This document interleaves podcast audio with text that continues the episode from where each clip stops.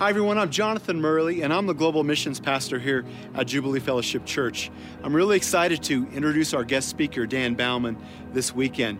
Before I do that, I wanted to tell you uh, a few things about what's been happening in the area of global missions. We just had our annual business meeting, and in 2018, we invested, you gave almost a million dollars, $950,000 in the area of missions. So thank you for that. We have uh, 14 long term missionaries. And this year, we're going to send out teams to South Asia, to Europe, to South America, to Mexico, and right here in the United States. But we have 14 long term missionaries that we support every single month, and Dan Baumann is one of those missionaries.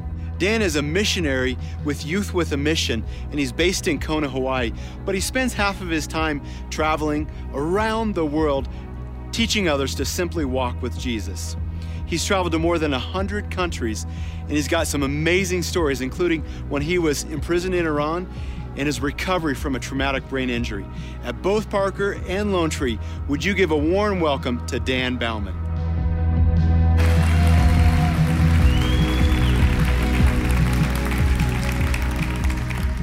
Amen. Thank you.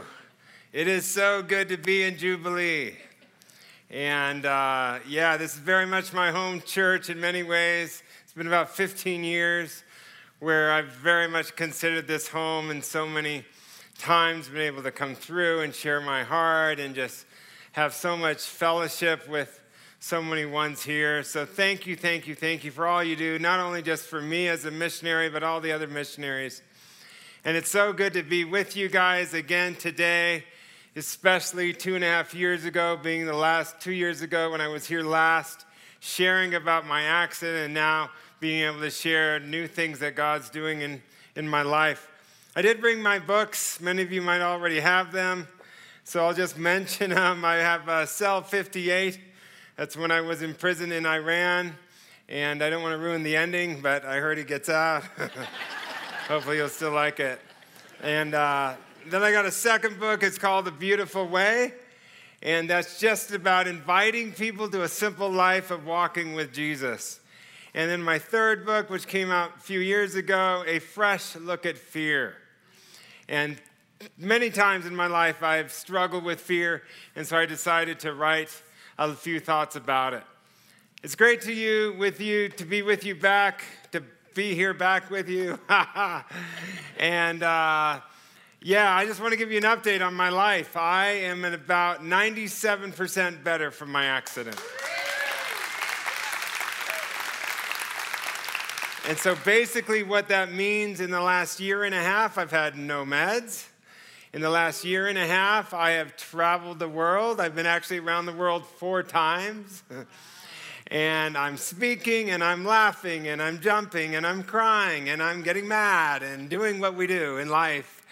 And from having a brain, uh, uh, you know, traumatic brain injury and to be where I am today, ah, I'm just so grateful. So, so grateful. And I know during those times of being at Craig, when I was in the area, many of you came to see me and many of you were praying. So thank you so, so much for that time because, yeah, there is hope. There is hope in God, and He has restored me. When I got to Craig, they told me I would be there a minimum of nine months. After six weeks, the senior doctor said, You're the fastest healing patient I've ever seen. We're sending you home after two and a half months. yeah, so all glory to God. One of the richest things that's going on in my life from the accident is I don't have more than five minutes that go by on any given day when I'm not overwhelmed by thankfulness. Just overwhelmed by thankfulness, gratefulness for life gratefulness for the chance to breathe, for the chance to talk and walk and do what we do. And yeah, that's just very much where I'm at. And then with that has come a word that our founder of Youth with the Mission gave me when it all started. He said, Dan, Satan is trying to kill you, but when this is done, not only is God going to heal you, but you're going to go to more countries than you ever have, tell more people about Jesus than you ever have, and that's where this is headed.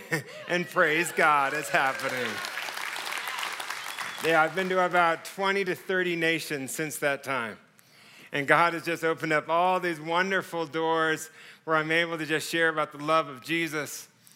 Yeah, it's all connected to my family. I've been able to share a little bit over the years about my family. Um, we're all involved in Youth with a Mission. My older sister, been involved for over 40 years, starting our YWAM training centers in India and Nepal. God is doing so much good things over there. We have 120 bases with over 3,000 full time staff, and we've started over 3,000 churches in that part of the world. Just booming, blossoming what's going on. One of the exciting things that my older sister is involved with now is helping introduce YWAM to business as mission. And so much of the body of Christ is saying, wait a minute, are they supposed to be separate? Or is there ways in many situations around the world that these things are supposed to be connected? And that's very much what my older sister is helping us kind of navigate. She has so many wonderful stories. One of them comes out of Singapore, where a man who was in one of our training schools in Youth with a Mission felt God say, Go start a hotel in Shangri La, which is in central China near the Tibetan border. So he did. God said to him, I want all your workers to be Tibetans. And so he had 150 Tibetan workers. The government would only give him 15 minutes a day where he could have time with all his workers. So he decided to use that as a discipleship moment. And in the next two years, with those 150 workers, they all believed in Jesus. and not only did they believe in Jesus, but the hotel got so well, well run that the government took wind of it. Hilton had sent representatives over there, and they said it was the best hotel in the city. So the government took more notice and gave them an hour a day with all the workers. and so it became a real discipleship moment where this last year, about 30 of the Tibetan Christian now workers have got a word of the Lord or a vision to go start another hotel in Cairo so that Muslims can get to know this Jesus. so that's just one of the many stories going on around the world in that area. My younger sister has also been in YWAM for 30, 40 years, mostly working in northern India, raising a family of four. And then I've been in over 30 years, so that's the three kids in the family. My mom and dad are like, man, if we ever want to see our kids, we got to join YWAM. when they saw us running around the world, and so they did. and my dad passed away a few years ago, but my mom's just so excited for these days for her. When she found out I was in prison in Iran, in the first public prayer meeting, this is what she prayed. God, I pray that Dan does not get out of prison till all your purposes are fulfilled. I'm like, thanks, Mom. I'm glad other people were praying. I might still be there. but my mom has always pushed us kids to God and been excited as God has led us all over the world. And she's actually written a book about it, releasing your children to the Lord. And she looks at it as only a privilege and an honor that her kids would serve the Lord around the world. And this next month, my mom is going on her first speaking trip. She's going to Shanghai, China, and is going to connect with so many of both the local churches and foreign churches there in the city, and just to share her heart and what God's done in her life. So that's just a bit of an overview of my family. Life is so good, Jesus is so good. I'm just so grateful for all he's doing. As I've been traveling a lot, I've been reconnecting with Afghanistan, where I lived for 10 years working in a hospital there, also in my time in Iran. But God's throughout my life just given me such a heart of joy and expectancy in the Muslim world. And God is working in the Muslim world. The stories, I know we don't hear it all on the media, but God is doing so many good things. There are more Muslims getting saved today than ever in history. All over the world. My friend, who's very much involved in the academic world on the East Coast, he went in November to a gathering of over uh, two or three hundred Islamic scholars from around the, around the earth. I said, What happened? And he said, When I went in there, he said, I was shocked to find out that many of them have actually turned to atheism. I've talked to many of my Islamic friends that are in high school. I said, What's the situation in high school? He goes, Oh, many people are turning to atheism. And the reality is, is that across the world, there is a very much a disheartening reality among many, many Muslims, and they, all they know to turn to is atheism, and it's a wide open door for us to bring them Jesus. We are going to see so many saved. I'm so excited. My last trip to Afghanistan, I had the privilege to go to the western city of Herat, somewhere where I had been many times when I lived there. As I went there, my friend texted me and said, I've got a Muslim friend of mine named Jawed. Can he come see you? I said, Sure. 26 year old engineer, speaks fluent in English. He walks into my door carrying a book. After we said hellos, I said, What are you reading? He said, Oh, it's a book called The Beautiful Way. I said, Who wrote it? He said, Oh, I heard you did. I'm like, Yeah, did you like it? he goes, Oh, it's changing my life. I'm like, Tell me your story. He said, Well, I'm from a Pashtun background, which is, means I'm very connected with the Taliban. I was 17 in my Islamic studies, growing in my faith as a Muslim. And I had a vision one night as I went out and stared at the moon. It was a full moon night. I said, What happened? He said, I encountered God. I encountered a God that wasn't what I knew, though. It was a God of kindness, a God of gentleness, a God of acceptance, a God who liked me the way I was, a God who wanted me the way I was. I said, What happened? He goes, Well, I had never heard anything like it, so I went to all my friends over these years and asked for understanding, and no one gave me any. He said, But six months ago, I got a hold of your book. And you talk about in there how you encountered God and how you knew about and discovered the love of God, that He was accepting and loving and caring. And ever since then, I've been waiting to see you so I can ask you more questions. As I met with him, he gave his life to Jesus. And we had the privilege to baptize him and all he wanted to do is go back to his friends in the Taliban and tell them that there is some really, really good news. I grew up hearing and thinking about God, and I heard he was good. But the more I walk with Jesus, the more I realize he's actually really good. and then life goes on. I realize, well, that's probably not the best way to say it either. But a better way is that God is really, really good. God is really, really, really, really, really good. Deep theology. the Christian life is an invitation to discover how good He is again and again and again. Throughout my life, I've had the privilege of discovering that in many, many ways. But it so always goes back to how it started for me when I was 16. A man came to my church and what he said changed my life. But what I didn't know is that what would change my life would continue to change my life throughout my life. He came to my church, and this is what he said Everything you do for God needs to come from intimacy with God. Everything you do for God needs to come from intimacy with God.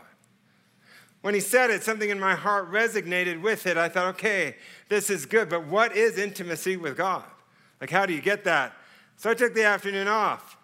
And there was this river, and I went and found these rocks and started throwing them in the river, just kind of minding my own business. And as I'm minding my own business, I started thinking, how do you get intimacy with God? Like, how do you get friendship with God? And as I wondered that, I heard a voice in my head with a simple question Hey, Dan, can I throw rocks with you? I'm like, what was that? so I kept going. Like, how do you have friendship with God outside of church? How do you have friendship with God at the workplace or at the shops or living life? And then I heard it again. Hey, Dan, can I throw rocks with you? I'm like, what was that? And this went on for a while, just trying to figure it out, and I couldn't quite do it, but I kept hearing that question Hey, Dan, can I throw rocks with you? So I finally stopped. I'm like, where is that coming from? I don't think it's the devil, right? He wants to throw rocks at us, you know, not with us. And I don't think it's me unless I'm going crazy.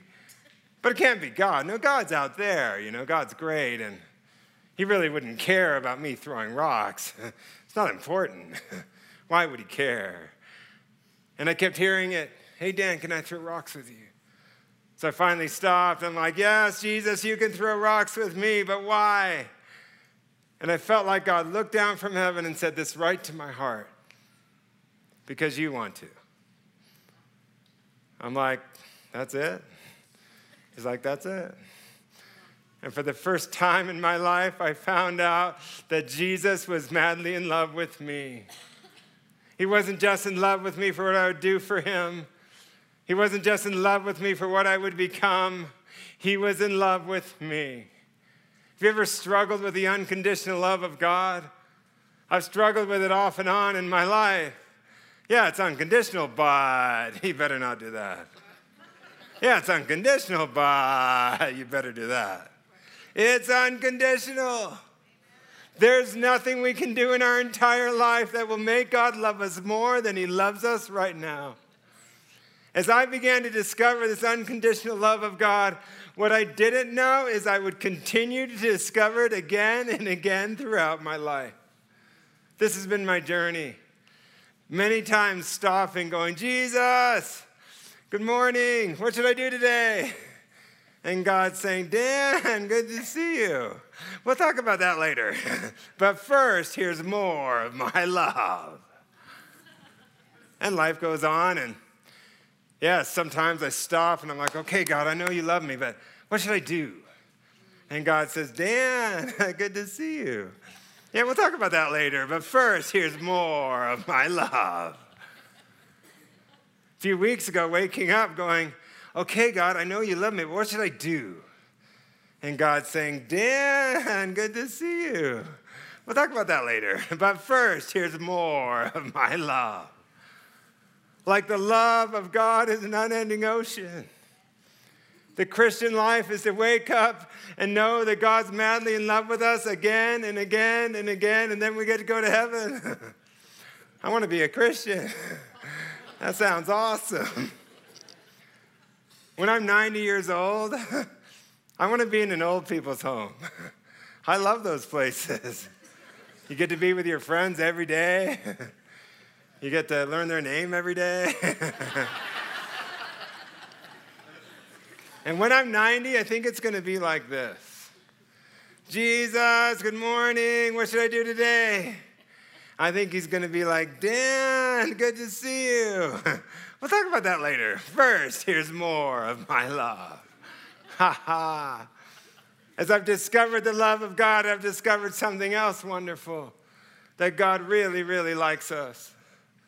Yeah, okay, he loves us. He kind of has to. you know what? Jesus likes us. He likes us in our quirkiness, you know? When we're kind of a bit different.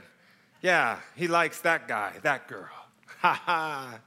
Turn your neighbor and say, Jesus likes you. And the more I understood that he liked me and that he loved me, it changed my heart and it changed my life. What happens when you know you're loved? Love is the deepest motivator of the human heart. And what it's caused me to do was simply want to love God back. My journey of loving God back has come in many, many different ways. For me, God led me into, yeah, going to the Muslim world. And with that reality of living in Afghanistan came not only the journey of discovering the love of God for others, but I also dealt with so many fears.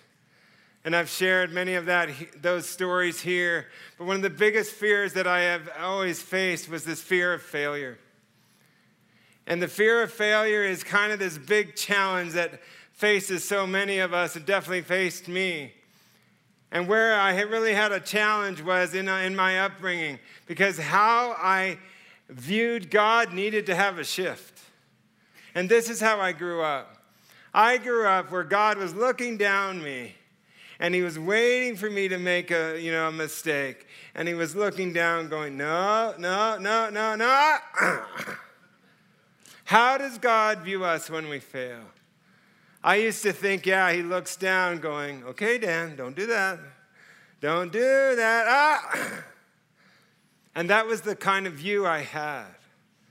The reality is, it's not like that. How does God view us when we fail? God gave me a picture in everyday life that really opened my eyes to see how He looks at us when we fail. I was in the room when my nephew started to walk. That was a good day. He's on the chair and he's leaning off the chair and he's holding on to the chair. His dad is in the room, there's lots of people. He lets go with one hand, then he lets go with the other, and then he takes a step. And what happens? he falls down. so, does his dad do this? Son, you had a chance to walk, but you failed, so I guess you'll never walk. yeah, I guess you can enjoy crawling your whole life. You know, I mean, not the worst. and what goes through our mind is like, no, that didn't happen. You're right, I was there. On that day, the dad picks up his son and he starts to brag to the whole room Look at my son, he's walking. He's not walking, he took one step. but that doesn't matter to the dad. And he'll do it over and over and over again until one day his son is running around the house and tearing it apart. that is a better picture of how God views us when we fail. I don't know. I think Jesus probably has our photos. And I think when we fail, I think he runs up to the angels and with a smile on his face starts bragging about us. Look at my son. Look at my daughter. A God who brags about us when we fail? Oh man, I want to be a Christian. but that's how big the love of God is. I have struggled with failure throughout my life and had some moments where I really learned God's character. One of the biggest was six months after I was in prison in Iran. I had moved back to southern Colorado where Youth with the Mission had a training center. My parents lived there as well. I was kind of coming out of my post traumatic stress syndrome stuff and getting back on my feet. A few months later, six months about, I felt like God speak to me one day. And this is what he said. He said, Dan, you have an inheritance in the Muslim world. You're really freaked out about it. You don't need to go back to Iran, but at least go back to Afghanistan where you used to work at the hospital and at least deal with these fears because I have something for you in that part of the world. And immediately this fear goes, and so I waited and waited and talked to friends. And one of my friends said, Dan, what if I come with you? And I'm like, ah, okay, maybe I could do it then, you know? Long story short, the only way in the country was through Pakistan at that time because the airport in Afghanistan was shut down something I had done many times before, where I would have to go to Pakistan, get a bus ticket, and then go in by bus. We kept praying, and God provided for the trip. We had a one week trip to Pakistan before and after one full week in Afghanistan. Everything came together. As we landed in Pakistan, it's not Afghanistan. It's definitely not Iran. But man, it's still Muslim. They dress like Afghanistan, but it's a more democratic or open society. But I'd been there many times, and they dress very much like Afghanistan. And I remember coming out of the plane going, with this fear. Like, what am I doing? I told my friend, he's like, Dan, God's called us to go. We're going to win this thing. We're going to get over this thing. So we did that. We just started praying, got our visas, we got our bus tickets. We found out there was another couple from the hospital where I used to work that was on that same bus. So there was even more of us. But the fear never left. The reality of not wanting to go to Afghanistan, not wanting to deal with these fears, definitely not right, wanting to write another book. yeah, it was all real.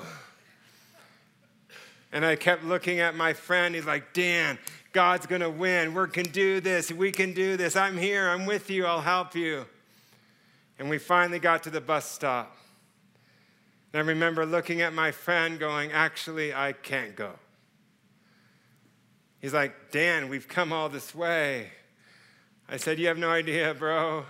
This is the worst thing for me to say no, but I can't go. Inside, I'm just a mess. I'm so, so sorry. He's like, Come on, Dan, I'll help you. And I'm like, I know, but I can't go, literally. I can handle Pakistan. I'll wait here for you a week, but I can't go. and my friend left with my other friends. I remember going back to my room and just weeping before the Lord. I'm like, Dan, what kind of a loser are you? If I ever felt shame, I felt shame at that moment. Like, Dan, how can you do this? You talk big, and now when it's crunch time, you just, you just wallow, you miss it. And I remember as I lied on the ground, wonderful Jesus spoke to my heart. And this is what he said Dan, there's a really good place down the road for lunch. Let's go for lunch. I'm like, oh, God, I'm a terrible person. Why? I failed you, God. I failed my supporters. I failed my friends. And God spoke again. Dan, they got curry. You like curry. Let's go. I'm like, oh, God, why? Why did I do this? Why, why, why? And God spoke again. He's like, Dan, come on. We're going to have such a fun day. I'm like, oh, God, what's wrong with me? I just can't do it. I just can't get, do this stuff. And God spoke again. He's like, come on, Dan, you like curry. Let's go. what's going on? God was over my failure. I wasn't. And I had to learn to be a receiver of the grace of God. And I remember looking up to God, going, God, I can't go enjoy lunch. He's like, Why not? I'm like, Jesus, you know why not. Look at me, I just failed. And Jesus said, Sorry, sorry, can you remind me? Why'd you do that? Was so bad. I'm like, No, no, Jesus, you saw. I messed up. And God spoke again and said, Dan, Sorry, can you remind me? Why'd you do that? Was so bad. And the reality was, is God forgave me and he had forgotten. And I had to receive the forgiveness of God. So I finally got up and I went to the restaurant and I started eating this curry. And the Holy Spirit's like, Isn't it good? and I'm like, Yeah. And then God spoke again and goes, Come on, when you're done, we're to have fun. I'm like, Okay. and I had to receive the grace of God. I had a great week in Pakistan.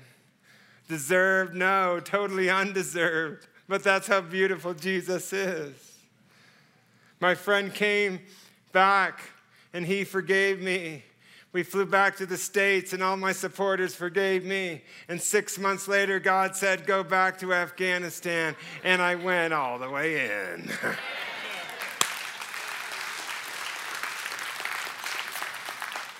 That's who Jesus is.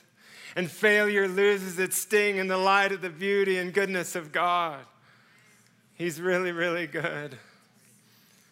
As I've discovered the love of God throughout my life, the reality is, is the more you discover the love of God, you begin to discover God's heart of love for everybody else. And as you begin to discover his love for everyone else, you begin to take it to the next, next, next thing that he actually loves people that are a bit harder to love. and then the ultimate is, is really that he actually encourages us to love those that are like enemies, those that have done us bad. In my own journey, I've had that as well but it never became more clear than when I was in prison in Iran. I've shared that story here a few times, but it was a few years ago when me and my friend were asked to go for two weeks into Iran. Long story short, we had a great two weeks. God's building his kingdom in Iran. We're hearing a lot of negative stories. God's church is moving. You know, it's got the biggest, fastest growing church in the Middle East. Three to seven million followers of Jesus in Iran alone. Amongst the oppression of the government, there is just so many good things that God is doing. We had the privilege of being a part of that for two weeks. But after all that, me and my friend, things changed.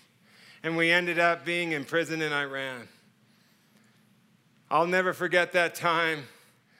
It turns out I had two death sentences on my life and I thought I would be there the rest of my life or executed.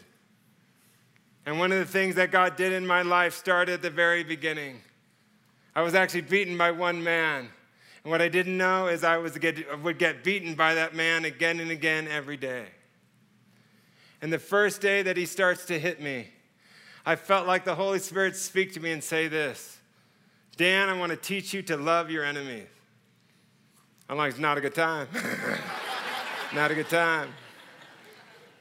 And then God says it again Dan, I want to teach you to love your enemies. I'm like, God, life is all about me right now. There is so much injustice of this moment. He is not supposed to do what he's doing. They're supposed to give me all my rights and all this chance to see my embassy and on and on. I was traveling on a Swiss passport. I'm a dual citizen, Swiss and American. Switzerland had an embassy there. And so that's how I was able to be there. And all these things that they were not doing. And then God said it a third time Dan, I want to teach you to love your enemies. I'm like, God, how?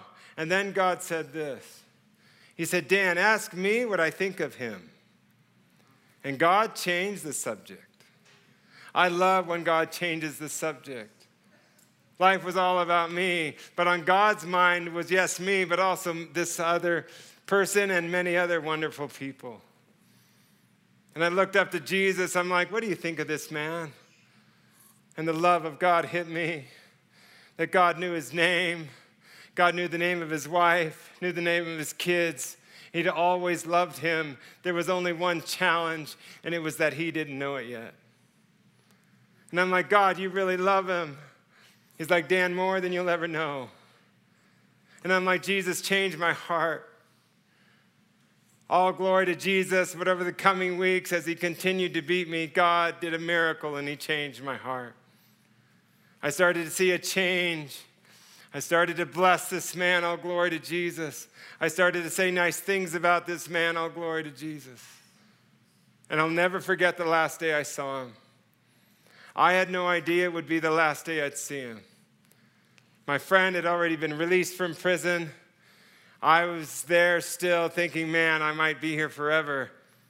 And they take me in to get beaten again, and again it was always a dark day because the floors were filled with bloodstains and I would stand there alone.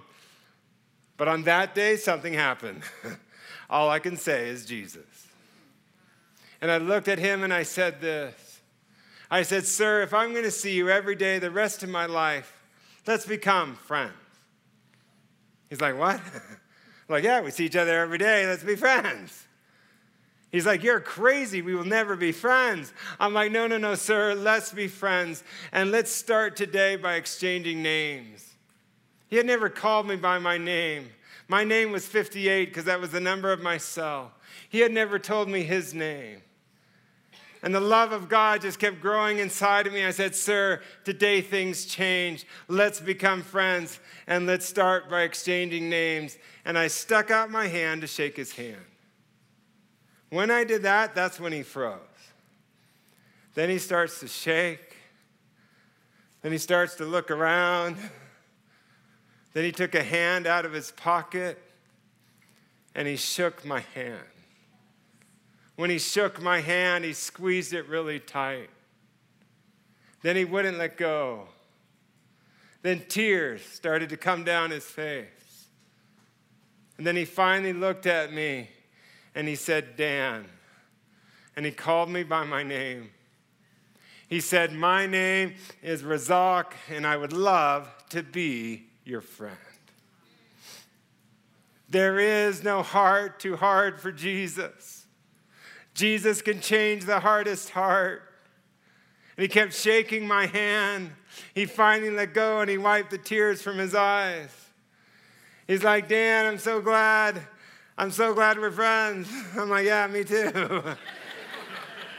He's like, Dan, I'm so, so sorry all that's happened. I said, Sir, there was someone who forgave me years ago, and because of his forgiving me, Jesus, I will gladly forgive you. I know you're just doing your job, and I forgive you for that.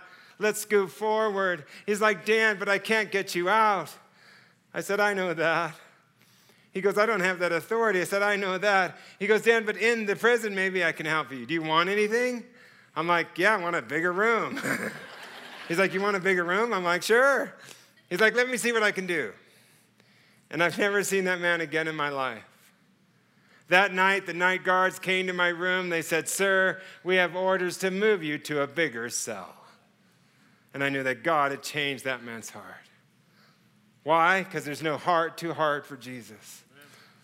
The more we get encountering the love of God, the more the love of God takes over our life, the more the love of God overwhelms us that He actually likes us and wants to be our friend, the more, yeah, love starts to take off inside of us, and all we want to do is love God back.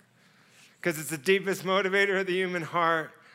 When we begin to want to love God back, He begins to let us know other people on the earth that He's in love with and we get the privilege to reach out to love them.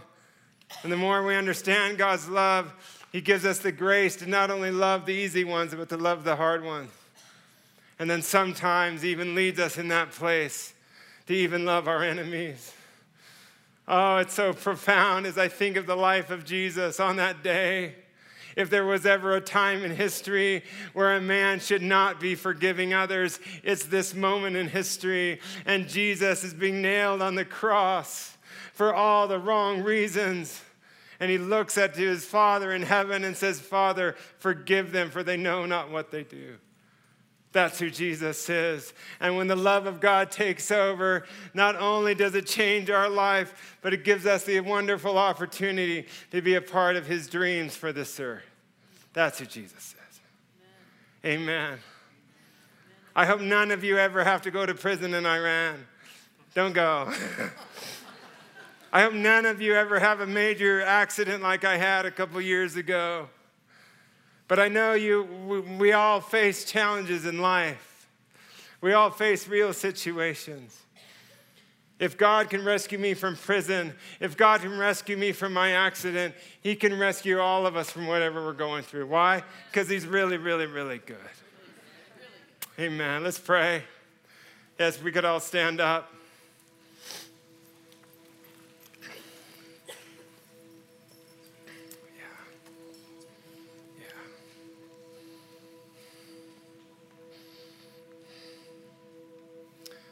As I prayed about this morning, I felt like there might be many of us in this room.